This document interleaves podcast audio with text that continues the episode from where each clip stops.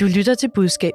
Her skal det handle om sygeplejersker, der altså øh, får en passende løn i forhold til deres ledelsesansvar, erhvervserfaring og uddannelse. I overvis har sygeplejerskerne arbejdet for at sprede budskabet, at de får for lidt i løn. Nu bliver den fortælling sandsynligvis punkteret af en længe ventet rapport. Dansk Sygeplejeråd vil ikke kommentere rapporten, fordi der er tale om et udkast, som er lækket til pressen.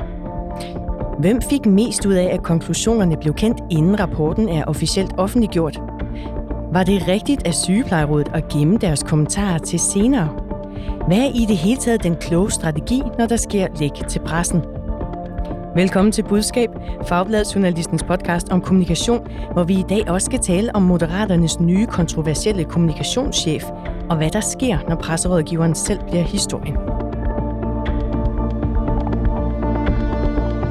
Mit navn er Marie Nyhus, og jeg sidder her i selskab med to erfarne kommunikationsrådgivere. Det er dig, Søren Søndergaard, presse- og kommunikationschef i Danske Havne, og tidligere pressechef i Dansk Folkeparti. Velkommen til. Tak for det. Og så har vi dig med, Emil Nielsen, pressechef i Danmarks Naturfredningsforening. Jeg står på LinkedIn, du har lige haft fem års jubilæum der. Tillykke med det. Uh, tak. Og så tidligere pressechef hos Enhedslisten. Også velkommen til dig. Tusind tak. Vi starter med en kort helst nødigstrunde. Søren, hvor vil du nødigst være rådgiver lige nu? Og hos øh, mine gamle venner i enhedslisten, det, det tror jeg ikke, jeg ville kunne overkomme. Altså Emils gamle job? E- Emils gamle job. Ja, hvorfor? Han er der jo så heller ikke mere. Nej, nej. Øh, fordi at de, de i, med, hver gang de har et af deres øh, årsmøder, så har de tumlet de rundt og kan ikke finde deres ben. I, her de klummer rundt igen igen om forholdet til NATO og sådan noget.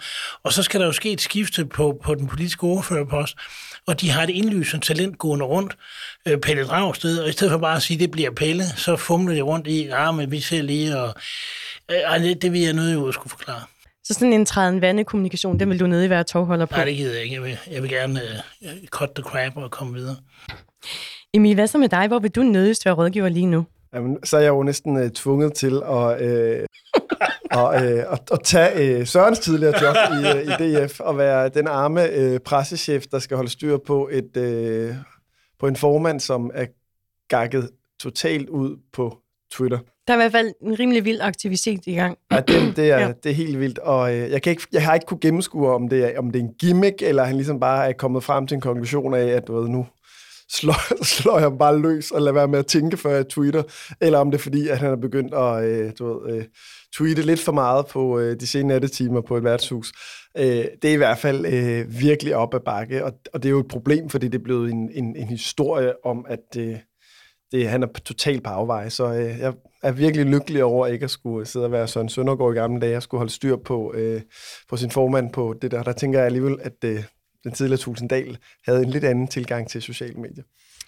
Vi ser, om der øh, fortsætter med at være liv i Morten Messersmiths øh, Twitter-konto på samme niveau de kommende uger.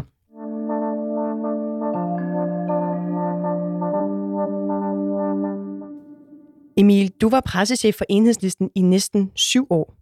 Helt kort, hvor mange gange har du lægget noget til pressen? Næsten otte år. Øh, ja, det er fint nok. Det er også svært at regne. Øh, altså utallige gange. Altså det er en velintegreret del af det at bedrive politisk kommunikation på Christiansborg. Det er læg. Utallige gange. Søren, du har Danmarks rekord i at være pressechef længst tid i et politisk parti. Jeg mener, var 15 år, det blev til i Dansk Folkeparti for dig. Hvor mange gange har du lægget noget til pressen? Et, et par gange. Ja, det er blevet til noget hen over de der 15 år. Ja. Fordi nu skal vi tale om et læk af udkastet til en kommende rapport. En historie, der begyndte med sygeplejerskekonflikten for to år siden. Hvad vil vi have? Mere i løn! Hvad er vi? Mere værd! Nok er nok!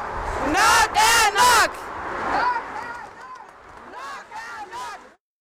Deres strække endte med et regeringsindgreb, hvor sygeplejerskerne ikke fik den løn, de havde drømt om, men hvor der blev nedsat en lønstrukturkomité.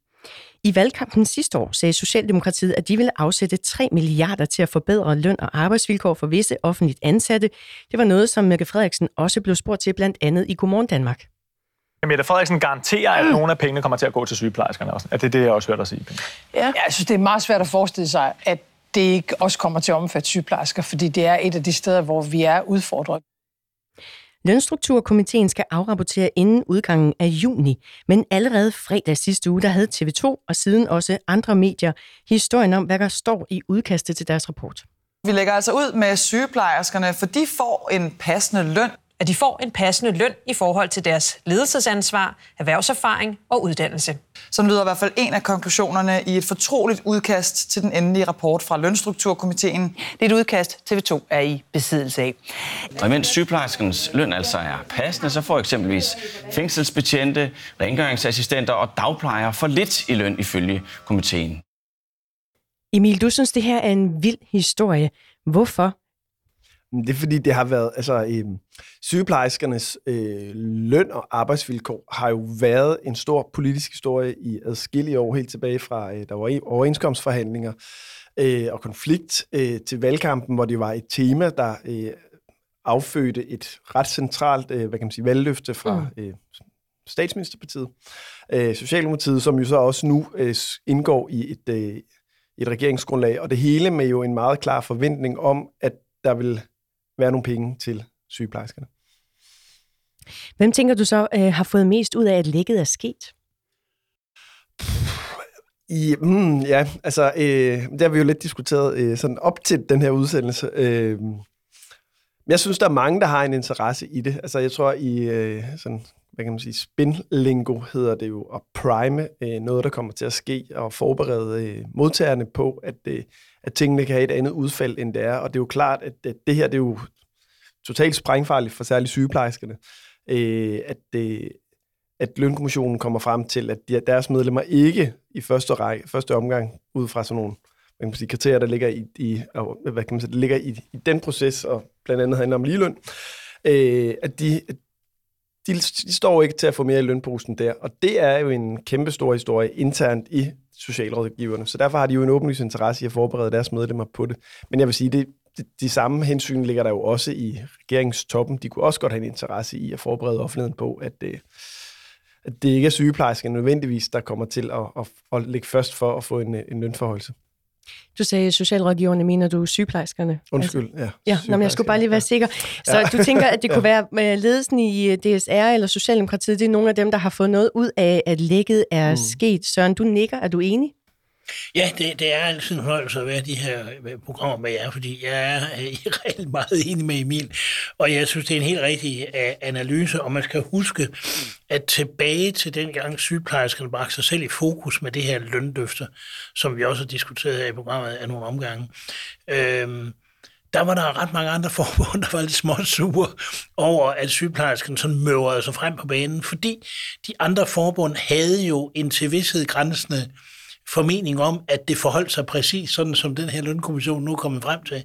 Derfor var den her lønkommission set fra et sygeplejerske øh, synspunkt også den mest dødssyge idé, man nogensinde har fået, øh, udover at strække i forhold til at få mere i, i løn og klage over sin øh, grundløn og sådan ting. Så, så alt, hvad sygeplejerskerne har gjort, har de grebet forkert ind, og, og, og nu får de smæk. Og så er der jo en helt parade af folk, der har lyst til at give dem de der smæk, og det kan være de andre forbund, det kan være regeringstoppen, det kan være partier. Det, der er simpelthen så mange, der, der, der kan have interesse i det her, så, så det næsten er synd for sygeplejerskerne. I hvert fald for sygeplejerskerne, måske ikke for sygeplejerådet. Men... men hvad tænker I egentlig, kan selve lægget og den diskussion, som så følger af det, være med til at ændre på, hvad som kommer til at stå i den endelige rapport? Ej, det tvivler jeg stærkt på. Jamen, det tror jeg heller ikke. Altså, og bare lige en kommentar. Altså, altså, den her lønkommission var jo en, altså, født som en slags indrømmelse til sygeplejerskerne. Ikke? Så man må sige, det her det er jo den dyreste indrømmelse i Danmarks historie formentlig. Ikke? Øh, og så må jeg sige, sådan, bare lidt kontekst, altså, fordi diskussionen om sygeplejerskernes løn kommer jo ikke kun til at handle om, hvad der er rimeligt. Det kommer også til at handle rigtig meget om, hvad kan man sige, rekrutteringsudfordringer. Det er jo den præmis, som Socialdemokratiet selv har lagt ned i den diskussion, med Frederiksen har sagt. Der kan man sige, der kan øh, siger socialrådgiverne igen, sygeplejerskerne, øh, jo være glade ved, at, at det er nogle andre, altså, nogle andre vilkår, der kommer til at spille ind på, om de får mere i lønsækken, fordi der er et reelt problem i forhold til at rekruttere sygeplejersker. Mm. Øh, nå. Men så lad os se på den øh, kommunikationslinje, som Dansk Sygeplejeråd gik ud med i forbindelse med øh, lægget. De valgte en ingen kommentar kommunikationslinje. Og på TV2 har vi forsøgt at få en kommentar fra Dansk Sygeplejeråd, som ikke ønsker at stille op, før den endelige rapport fra Lønstrukturkomiteen er blevet offentliggjort. Ja, tidligt om morgenen der lagde formand Grete Christensen et Facebook-opslag ud med en selfie af sig selv, hvor hun står grav alvorligt foran, hvad jeg mener må være den gamle Lillebæltsbro. Hun begrunder sit nej til at kommentere rapporten med, at lønstruktur, Lønstrukturkomiteens rapport efter planen først skal offentliggøres den 13. juni, er et citat fra opslaget. Jeg synes, det er meget frustrerende, at information om lønstrukturkomiteens arbejde er blevet lækket. Det er et brud på en klar aftale og er ikke rimeligt over for alle de offentligt ansatte, hvis lønvilkår er under lup. Det er ikke rimeligt, udråbstegn. Og så er det jo et opslag, hvor der er vrede røde e- emojis spredt ud over teksten. Dansk Sygeplejeråd gik også ud med en pressemeddelelse, der i overskriften simpelthen hedder DSR, kolon, derfor kommenterer vi ikke lægget rapport. I får også lige et citat fra pressemeddelelsen. Alle involverede parter i lønstrukturkomiteen har aftalt ikke at kommentere på komiteens arbejde, mens arbejdet står på. Den aftale overholder DSR, og derfor kommenterer sygeplejerskernes fagforening ikke på lægget af den ufærdige rapport. Og så er der flere citater fra Grete Christensen om arbejdspres på sygeplejersker og et kønsopdelt arbejdsmarked gennem pressemeddelelsen. Så hvad siger du til den kommunikationslinje, som de ligger fra dagen med her? Øh, suk. Øhm, ja, ja, og jeg sidder her med, med, med, med noget fra Facebook her med de der sure... Ja, jeg har sådan lidt i boomer-stil printet. Ja, men det, det synes ligger. jeg er godt til en boomer som mig. og øh, ja, jeg er jo rent faktisk boomer. Du er faktisk ægte boomer. Jeg er ægte altså, boomer. Modsat, modsat Maria og jeg, det er vi altså I, ikke... I er sådan nogle wannabe-boomer. Jeg har hørt, det er meget boomeragtigt at printe ting, ja, og det holder men, jeg meget af at gøre. Ja, det er godt, det er godt, Marie. Jeg er glad for, for hjælpen til os boomer. Og så er der jo et enormt surt billede. Øh, grav alvorligt, sagde du. Jeg synes, hun ser noget trist og sur ud. Ja. Og øhm, nej, jeg synes, det er katastrofal kommunikation. Det er lidt ligesom om, nu skulle vi have en havefest, solen skulle skinne, vi skulle have mere i løn, og der skulle være festivitasgutter, og så bliver det regnvejr, og det vil vi så ikke kommentere på. At det, man bliver nødt til at forholde sig til omstændighederne, som de er. Hvis det nu havde været sådan, at det havde været et, et, et, et, et sneak preview eller et eller andet, hvor man sagde, vi har hørt, at konklusionen er, eller forlydende er, at sygeplejersken vist nok får nok løn, eller noget tredje, så noget for en hørensak, nogle rygter, så kan man sagtens sige, prøv at det, det kommenterer vi ikke på. Jeg er i Snohøj ved Fredericia, står der på Facebook, så der har jeg tænkt mig at blive, og jeg har ikke tænkt mig at tale med nogen om det her. Men nu ligger det rent faktisk sådan, at den rapport, hun selv har været med til at sidde og, og, og lave, mm. den er lækket. Så nu regner det, så bliver man nødt til at forholde sig til regnvejret. Men altså, som de skriver, parkerne har jo aftalt at vente med at kommentere. Kan de ikke bare give deres kommentarer, når den officielt bliver offentliggjort 13. Jo, jo, juni? jo, men det gør jo så, at sygeplejerådet og Grete Christensen fraskriver sig muligheden for at påvirke det billede, der bliver af hele situationen. Dem, der har lægget den hvem det så end er, får lov til at tegne billedet af. Det er meget mere synd for fængselsbetjente og, og pædagoger og hjemmeplejere, end det er for sygeplejerskerne. Og sygeplejerskerne, de er helt tavse. I skal ikke bilde mig ind, at der er alle sygeplejersker i hele Danmark, der gik en time fra den her rapport lægget til venner og kollegaer og, og familie og andre lige øh, sms'er dem eller ringer dem op der før pinse og siger, har du, har du set at? Så sidder alle sygeplejerskerne ude i landet og kigger på deres familie og siger, hvad er nu det her for noget? Og den organisation, de betaler til og er en del af, som professionelt skal være deres male, deres næb, siger ingenting. Det, det, det duer altså ikke. Det er fint, at man har en aftale og holder aftalerne, men når nogen har brudt aftalen, så er det jo selvforsvar, så må man ind på banen og sige sin mening. Mm. Men jeg kunne for eksempel ikke finde historien om den lækre rapport i DR's programmer fra denne her dag, øh, og jeg har også flere andre faglige organisationer, der var ude og lægge afstand til lækket og afvise og kommentere rapporten på den baggrund. Emil, lykkedes de ikke i et eller andet omfang med at dæmme historien ind, når de vælger denne her ingen kommentarlinje? Jeg vil, jeg vil nu vurdere, at øh, TV2's platformer og nyhedsudsendelser er nogle ret store platformer, så øh, hvis det har været... Øh, det vil du alligevel. Hvis det har været udtryk for en sådan øh, inddæmningsstrategi, så er den i hvert fald ikke lykkes. Øh, nej, jeg er totalt enig med, med Søren, og så synes jeg jo, at, at når man sådan laver sådan en tekstanalyse af det, de kommunikerer, så, altså, så det, står det bare uklart, øh, hvad det egentlig er, de kommunikerer, fordi de, de nøjes jo ikke med at sige, at vi ikke kommenterer ikke rapporten, så bruger de det til at komme med en masse ord, mm. som som jeg, altså, og det kan godt være, fordi Hva, jeg ikke er Hvad er det for ord, du hæfter der ved, at de bruger? Nå, men altså, der er jo, altså, der er jo øh, fyldt, altså, hvad kan man sige, lange citater, og, øh, og, og det bliver sådan lidt, øh, lidt sludrende. Øh, hvis jeg skulle være deres rådgiver, øh, med hvad kan man sige, reference til, hvad jeg sagde tidligere, så er der jo to diskussioner her. Der er en diskussion om ligeløn, og der er en diskussion om arbejdsvilkår og rekrutteringsudfordringer i, i, i sundhedsvæsenet. Og det her var der en total oplagt mulighed for at levere den kontekst og sige, jo, det er rigtigt, at der er en proces omkring lønkommission, men en af udfordringerne her, det handler altså om rekruttering, det handler om arbejdsvilkår, øh, og det bliver man nødt til at løse politisk. Det kunne hun jo fint have gjort at bruge det her som en kommunikationsanledning, frem for øh, en kommunikationsanledning til at levere sludder. Mm. Jeg skal sige, at Dansk Sygeplejeråd har ikke ønsket at kommentere sagen her i budskab. Emil og Søren, I har begge sagt til mig, at prisen for et læk, som I jo selv har prøvet at håndtere, det er den gensidige tillid i for eksempel et forhandlingsrum, den ryger. Emil, hvad har så alligevel kun få dig til at trodse den risiko at lægge? Jamen, jeg tror, øh, der er jo to former for læk, øh, når, i hvert fald når man snakker politisk kommunikation. Øh, der, er jo den, der, er jo, der er jo den aftalte form for læk, som jo er typisk omkring finanslovsforhandlinger. Ikke? Slicing. Slicing, lige præcis. At man ligesom, altså jeg er der siddet i Finansministeriet og, øh, og, og, og delt øh, historier og, og dele af en finanslovsaftale, og så har vi så været især gået ud og lægget det øh, for at tilgodese jeg kan sige, vores ordfører eller andre interesser. Og så kan man sige, så er der, så er der ligget fra det fortrolige forhandlingsrum. Øh, og det vil jeg sige, øh, altså, det, det fylder faktisk forholdsvis lidt på Christiansborg. Det er sjældent, det gør. Det kan godt være, der er en stigende tendens, men, men det har nogle, nogle omkostninger. Det skal man jo altid gøre op øh, med sig selv øh, og sin forsatte. Hvad, øh, hvad, er man villig til at øh, hvad kan man sige, kompromittere den tillid, der skal være i et rum for at, at få en god historie. Mm, det kan også gå galt, ved jeg. Ja, men det er, ja. Øh, altså jeg vil sige, i mit, i mit voksenliv, øh, øh, eller voksne arbejdsliv, har jeg, har jeg få gange, hvis ikke kun den her ene gang, prøvet at få en, en rigtig skideball af en, af en chef. Og, øh, og det var ligesom ud, altså fordi der var et, øh, et læk, hvor jeg måske var lidt for hurtig, øh, og, øh, og ikke tænkte mig godt nok om. Og, og hvis jeg skal prøve bare ganske kort at fortælle bare lidt om historien, så øh, du ved, dagpenge var en kæmpe stor sag, og der var trepartsforhandlinger, og trepartsforhandlinger, og trepartsforhandlinger. Øh, og der sad vi jo ikke med som parti. Som dengang. støtteparti. Nej, præcis. Det var jo regeringen, og så var det arbejdsmarkedsparter. Øh, men det var jo ikke det samme som, at vi jo ikke havde, hvad kan man sige, adgang til nogen af de forhandlinger. Og det var jo store historier dengang. Dagpengesagen var den store historie. Og der på et tidspunkt, der fik jeg jo fingrene gennem en ordfører, som havde gennem en god kilde, øh, måske i fagbevægelsen, man ved aldrig, øh, fået adgang til et udkast til en, til, en, til en aftale, som jeg jo synes, det var spændende, for det var jo sådan en understregning af, at regeringen var skidelig glad. Ikke? Og den læggede jeg jo glædeligt til et stort tv-medie og en øh, frisk tv-journalist. Øh, problemet var jo så bare, at øh, kort tid efter, så stod pågældende tv-journalist øh, live på fjernsyn øh, med øh, det dokument, jeg havde givet ham, som der øh, var inkluderet øh, alle mulige øh, du ved, små egne noter rundt omkring. Og det betød jo, at den kilde, som der havde givet det her dokument til min øh, hvad kan man sige, politiske chef, øh, kunne jo identificere det.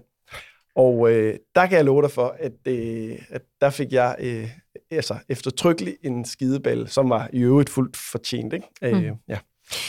Øhm, men Søren, jeg har også, øh, vi har talt om en øh, Politiken-artikel tilbage fra 2015 med overskriften Sigurd Barrett, what er jeg på finansloven? Øh, den er fra under finanslovsforhandlingerne i det år i 2015. Det var under VLAG-regeringen, hvor du var pressechef i det daværende støtteparti Dansk Folkeparti. Jeg kunne lige sådan parentes bemærket sige, at dengang var jeg selv hos News, og jeg husker det som lidt af en guldalder, hvad læg angår. Øhm, Men øh, artiklen her, den er baseret på et læk af noget, som I i Dansk Folkeparti ikke var så interesseret i at dele med offentligheden, nemlig øh, partiets ønskeliste til den kommende finanslov, altså blandt andet, at partiet gerne vil øremærke midler til Sigurd Barretts Danmarks historie. Hvorfor var det egentlig en træls historie for jer? Jamen, af mange grunde. Øh, Dansk Folkeparti gjorde det jo hvert eneste gang, man var involveret i en finanslovsforhandling på den måde, at man havde en lang række krav ud af vinduet, så at sige, som man formulerede over for regeringen og i offentligheden.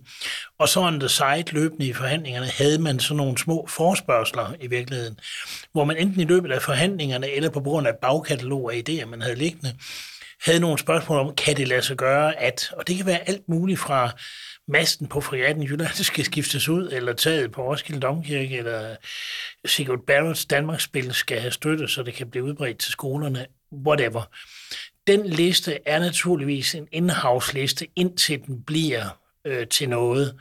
Sådan så de forespørgseler, som vi har øh, og får svar på, så er det os, til os, der bestemmer sammen med regeringen, om det skal blive til noget eller ej. Og det vi har spurgt om, hvor vi siger, at det her det bliver for latterligt, eller det bliver for dyrt, eller det bliver for byråkratisk, eller øh, en fjerde grund, det dropper man så. Og så er det jo ikke meningen, at der skal være sådan en mellemregning. Og i, i alle de år, jeg havde været med i finanslovsforhandlinger, der var der stort set ikke nogen læk. Øh, de tog så i den grad fart i det, du kalder guldalderen. Og det er frygtelig irriterende at stå i den anden ende af sådan noget. Som pressechef bliver jeg ikke synderlig ophidset. Altså det, men, men hvad gjorde du helt lavpraktisk, så kommer en journalist hen til dig og fortæller, jeg har fået den her øh, ønskeliste, jeg kan se, I gerne vil støtte Sigurd Barretts øh, Danmarks historie. Kan jeg få en kommentar? Ja, jeg, jeg, jeg siger til den pågældende journalist, det finder vi da ud af, det, det skal du have. Og, øhm, og jeg kunne, da du præsenterede, da vi snakkede om det, kunne jeg simpelthen ikke huske, hvem det var, jeg havde sendt den videre til, men det var så åbenbart finansoverføreren René Christensen. Øhm, og det har været med en klar besked om bare svar på spørgsmålet, og bare sige, at vi har ønsket det her, men vi i hele taget ikke ved, om det bliver sådan noget, men, men det er et led i en lang række øh, forspørgseler. Altså stå på mål for, at det er... Altså, selvfølgelig, ja. det er jo ikke dårligt for et parti, der hedder Dansk Folkeparti, at man vil støtte en, en kreativ sjæl som Barron, som laver noget, der hedder Danmarksspillet, som jo er et glimrende spil for børn, og, og partiets ønske var, at hvis det knep med at få det udbredt til folkeskoler, så ville man måske godt hjælpe på det hen over finansloven. Så det er jo ikke dårligt for dem som sådan. Men det bliver jo dårligt, når det bliver lægget i politikken som en tigrin historie og se hvor nogle latterlige ønsker. Øh, og i dag føler jeg mig overbevist om, at det var nogle politiske øh, såkaldte medspillere, som, som egentlig læggede det som bare gerne vil udspille, at, at Dansk Folkeparti var et latterligt parti, der ikke kunne se øh, den store vision i topskattelændelse og alt muligt andet. Men, men jeg skal lige tilbage til, du siger, at du, du sagde til René Christensen, daværende finansordfører, at han skulle stå på mål for de her mærkesager. Altså når jeg læser artiklen, så fremgår det jo ret tydeligt, der bliver nævnt flere gange, at han var irriteret over det her læk. Øh, så hvad var egentlig anderledes ved Dansk Folkepartis håndtering af det læk i forhold til Dansk Sygeplejeråds øh, håndtering af lækket af Lønstrukturkomiteens rapport? Jamen desværre ikke ret, ret meget, og jeg, jeg jeg vil jo så sige, øh, og det, det lyder vigtigt som en fælder forklarer mig, men jeg kan godt tilgive politikere i en spids situation, at de bliver ærgerlige og ikke kan skjule over for en journalist, der står og siger, ej, det er fandme også, hvor har du det fra, at øve. Det kan jeg godt forstå. De politikere, de arbejder hårdt i sådan en situation. Der er noget stress på. Der, hvor jeg står af, det er noget professionelle, og det vil jeg jo mene sygeplejerådet og Grete Christensen er. Er hun ikke også politiker? Jo, jo, jo, jo. Hun er politisk aktør, men hun er ikke politiker i, i den situation. Hun er ansat af sine sygeplejersker til at gøre noget professionelt. Ligesom jeg som pressechef er ansat til at være professionel. Og det kan ikke lytte noget, at professionelle taber hovedet og brokker sig over, at det bliver regnvejr i stedet for solskin. Så må man spille med og tage det op front og, og, og handle på det. Så jeg tilgiver fuldstændig René Christensen. Det ærgede mig, fordi det blev en historie om ærgelser, og ligesom om, at vi skulle gå med tæerne ind af, og det handlede om, at der er nogen, der har ligget noget af, af. Og sådan noget af, af noget, synes jeg ikke går i politik. Man skal bare stå på mål for det, og, og, så, og så sige, vi må se, hvad der, hvad der lander. Det ved vi, når finansloven er på plads. Altid godt humør og overskud. Amen.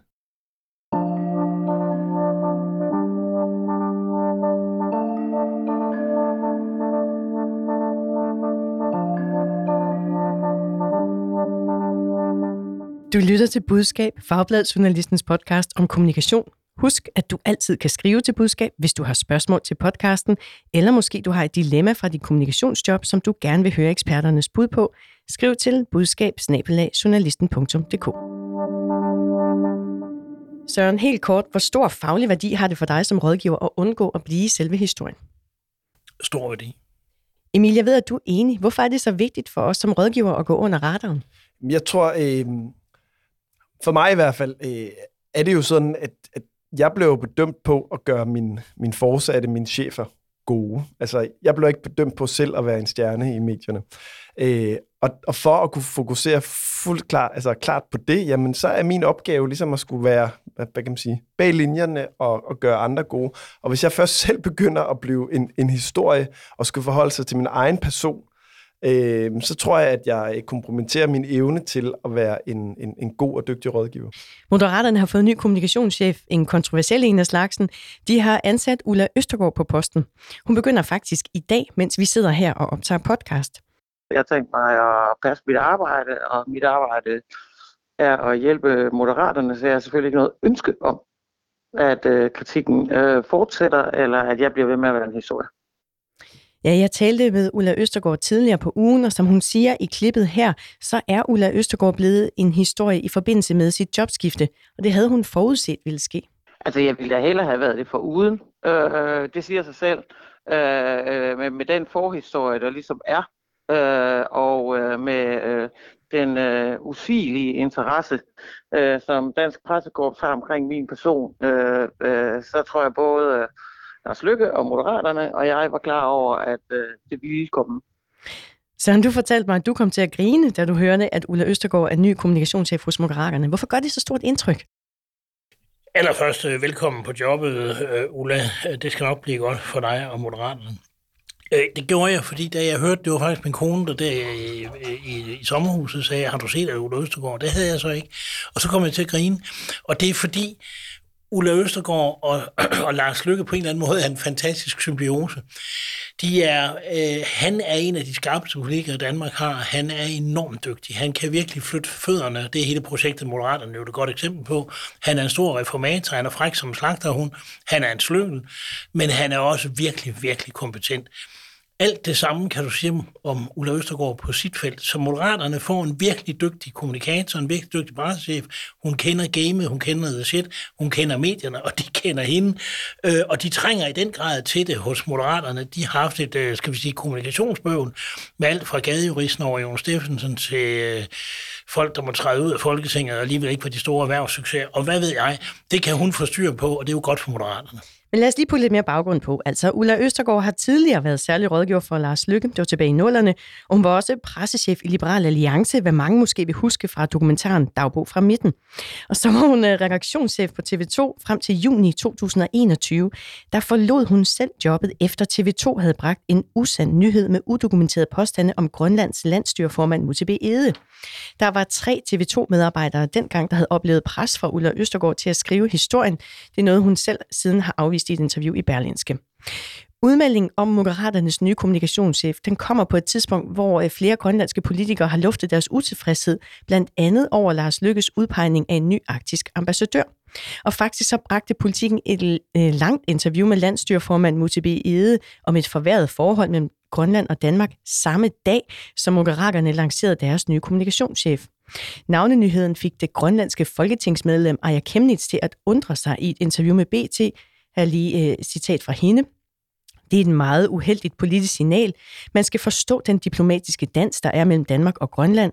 Den er kompliceret, og den bliver mere kompliceret af, at man træffer nogle ukloge valg, som jeg mener, man gør her. Emil, hvad betyder timingen for, hvordan nyheden om Ulla Østergaard bliver modtaget? Jeg har næsten lyst til at citere en, øh, en god ven, øh, som sidder her i studiet, som øh, altid rejser rundt med et slogan, der hedder Timing is King. Timing og Elvis. og... Øh, Nå, nej, altså, det tænker jeg jo er svaret. Altså, det, det dansk-grønlandske forhold er totalt hot. Det er en kæmpe stor historie. Øh, øh, og, og det er jo bare skide uheldigt timing, øh, og, og det giver Ulla Østergaard jo også øh, jo klart udtryk for, at, at det er hun da helt klart bevidst om, ligesom mm. øh, Lars Lykke formentlig også har været øh, klar over, at der er et timingmæssigt sammenfald. Og så er de jo valgt at gøre det alligevel, ikke? Jo, men altså, der er også den praktiske ting, at hun begynder jo i dag, som hun... Ja, ja, men det er, altså, men, men altså, det er svært problem, at timing der. ja, er det et problem for partiet, at der opstår den her kritik? Altså, så skal man nok snakke med en, en udenrigspolitisk ekspert. Øh, men altså, min bedste vurdering, ja, det er der en, en træls Hvorfor? historie. Jamen, fordi vi har en, en udenrigsminister, som, øh, som også sjovt nok er formand for, for Moderaterne, og som har sikkert alt muligt godt kørende for sig, men når det kommer til de grønlandske forhold, så i hvert fald fra min stol, øh, der har han kommet mi- mindre heldigt ud. Øh, og at øh, den her ansættelse kommer oven i det, at der øh, noget, som godt kunne læses, særligt i Grønland, som værende udtryk for øh, en tendens af en slags. Så, så det, er da, det er da en træls historie. Søren, hvad siger du, kunne de have undgået på styret her, hvis de for eksempel havde timet øh, nyheden om Ulla Østergaard til lidt senere? Det tror jeg desværre ikke. Jeg tror, at Ulla Østergaard er helt ret i sin antagelse. Hun er en historie, uanset hvornår. Og, og, og jeg, tror næsten, jeg vil sige det sådan, om det så havde ventet ni år med at ansætte hende, så er der stadigvæk for folk på Grønland, der berettiget eller ikke berettiget, vil være sure over det. Øh, Emil har fuldstændig ret i, at timingen er uheldig, og jeg har, øh, jeg har virkelig timing is king som, som et, et dogme, men her mener jeg, at timingen kunne ikke, de kunne ikke reddes, heller ikke ved at vente, og de havde brug for den hjælp, og det hun kan tilføre moderaterne, det over stråler øh, bøvlet med timingen i den her situation. Så det er, hvis man skal sige på den måde, øh, øh, undtagelsen bekræfter reglen. Mm. Emil, du har jo også prøvet at blive øh, historien. Berlingskes koncernchef Anders Krab Johansen, han skrev tilbage i 2020 en kommentar, øh, efter du på Twitter havde skrevet et svar på et tweet fra Cepos cheføkonom Mads Lundby. Han havde skrevet om antallet af offentligt ansatte, og du havde så svaret ham. Det er jo også frygteligt med for mange pædagoger, skolelærer, sygeplejersker, politifolk, skraldemænd samt folk på skolebænken, som dygtiggør sig og folk, som bringer børn i verden. Tænk, hvor godt det private erhvervsliv og den liberale virkeløst vil klare sig uden den byrde. Spørgsmålstegn. Og det tweetsvar, det kaldte eh, Anders Krab Johansen blandt andet for klassisk fordrejet udskamning af borgerlige fra Naturfredningsforeningens pressechef.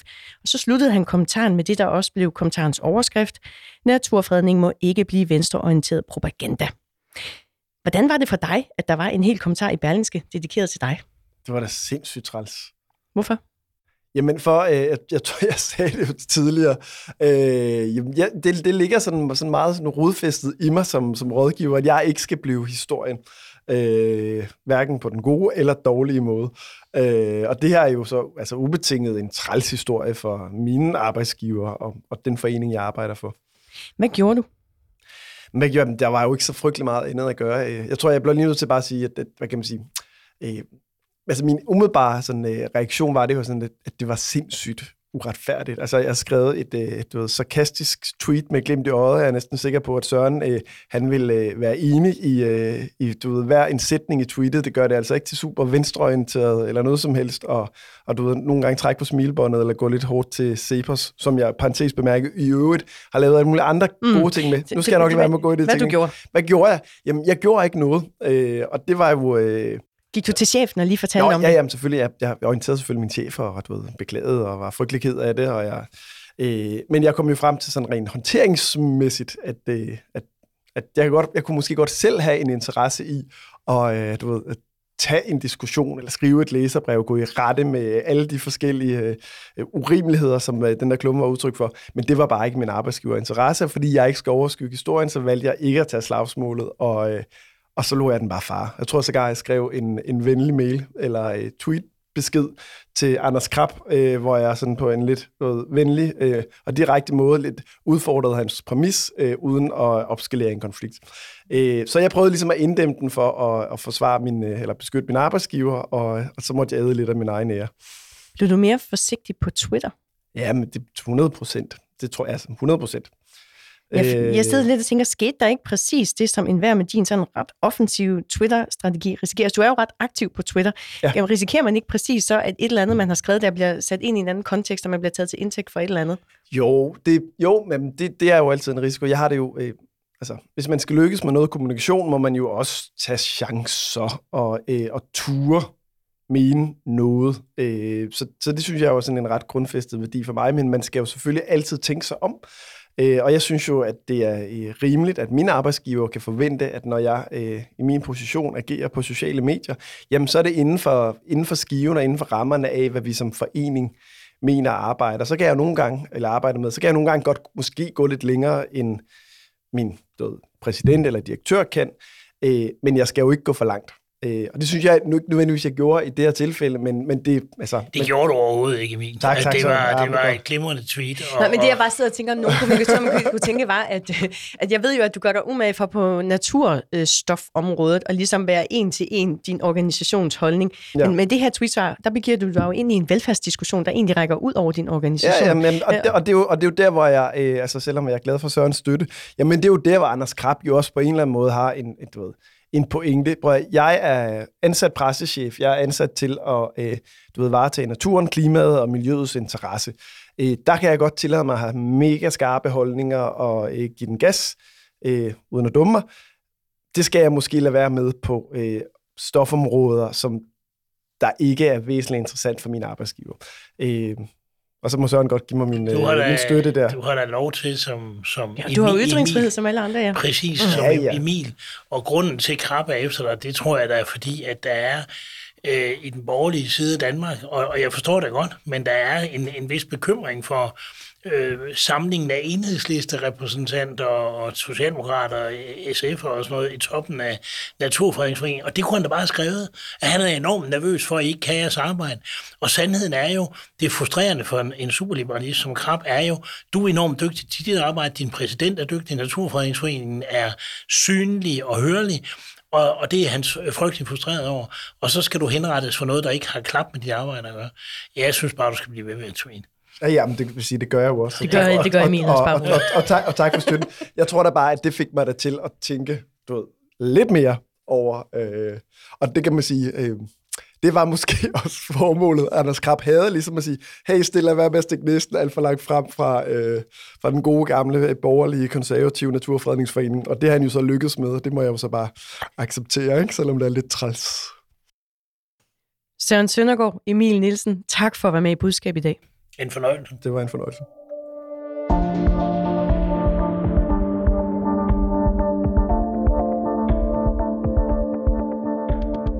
Du lyttede til Budskab, Fagbladet Journalistens podcast om kommunikation. Mit navn er Marie Nyhus, og jeg er redaktør og vært på Budskab. Tak til Sandra Korsgaard for at styre knapperne her i studiet i dag. Rakkerpak Productions står for lyd og teknik. Du hørte et klip fra TV2, TV2 Fyn og TV2 News. Husk, at du altid kan skrive til os, hvis du har input eller idéer. Skriv til budskab Hvis du kan lide at lytte til budskab, så giv os meget gerne en anbefaling. Tak fordi du lyttede med.